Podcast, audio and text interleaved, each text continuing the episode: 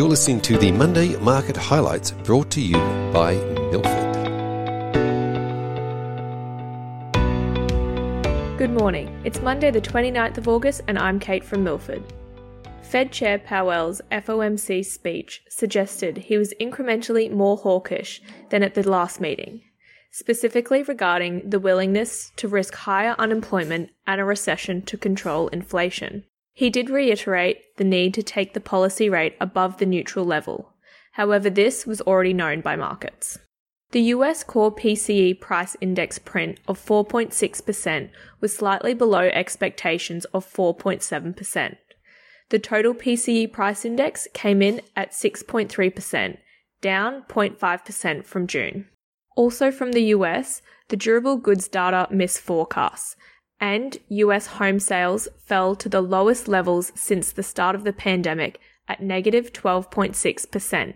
But the US consumer received a boost with the announcement that $10,000 of student debt will be cleared for most borrowers. The European Central Bank's minutes for the last policy meeting showed the ECB is set to continue with interest rate hikes to combat rapidly rising inflation.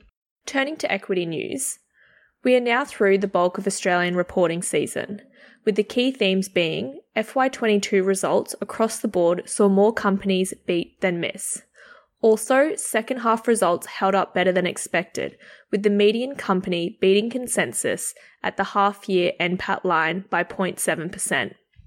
However, upgrades to FY23 forecasts have been rare, and many companies only providing qualitative guidance, which has generally been cautious. Into some key results, Woolworths' result was slightly above consensus, delivering net operating profit after tax of 1.5 billion, growth of 1% versus the previous corresponding period. The New Zealand business performance was worse than the pre-guide, flagging operational challenges which was accelerated by the competitive environment. Woolworths sales continued to outperform relative to Coles, for example, fourth quarter Australian food segment like for like sales grew 5.2% compared to Coles, which grew 3.7%. Both Coles and Woolworths' outlook commentary was subdued, but unwinding COVID related costs and food inflation will provide a tailwind in FY23. Qantas reported an underlying profit before tax loss of $1.86 billion. However, their second half EBITDA was $526 million, which was towards the top end of their guidance range that they issued in June. Qantas also announced a $400 million buyback, which highlights the strength of their balance sheet and management's confidence in the outlook. On the outlook, management expect to fully recover earnings within FY23 with demand recovery and higher ticket prices offsetting higher fuel costs, and Qantas improving their operational performance.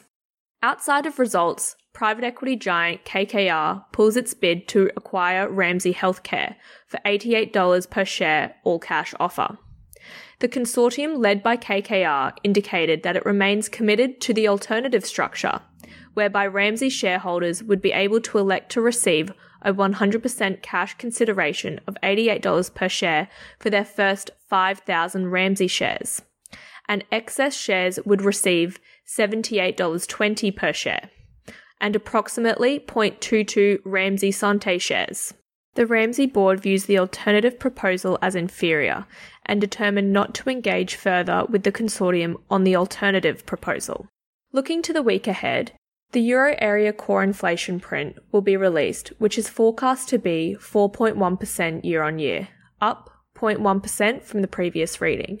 There are a few important data points from the US to look out for next week, including the consumer confidence measure for August, which is forecast to be 98.2, up from 95.7 previously.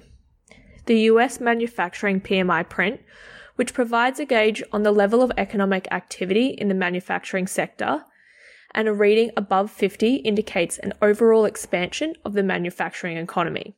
The August reading is expected to be 52.6, down 0.2 from July. The non farm payrolls is forecast to be 290,000, down from approximately 530,000 in July. We will also see the US unemployment rate later in the week. The July reading was 3.5%, and analysts expect it to remain unchanged. And finally, Australian reporting season will wrap up this week, with a few companies left to report their full year 2022 results. Thank you for listening, and we will see you next week.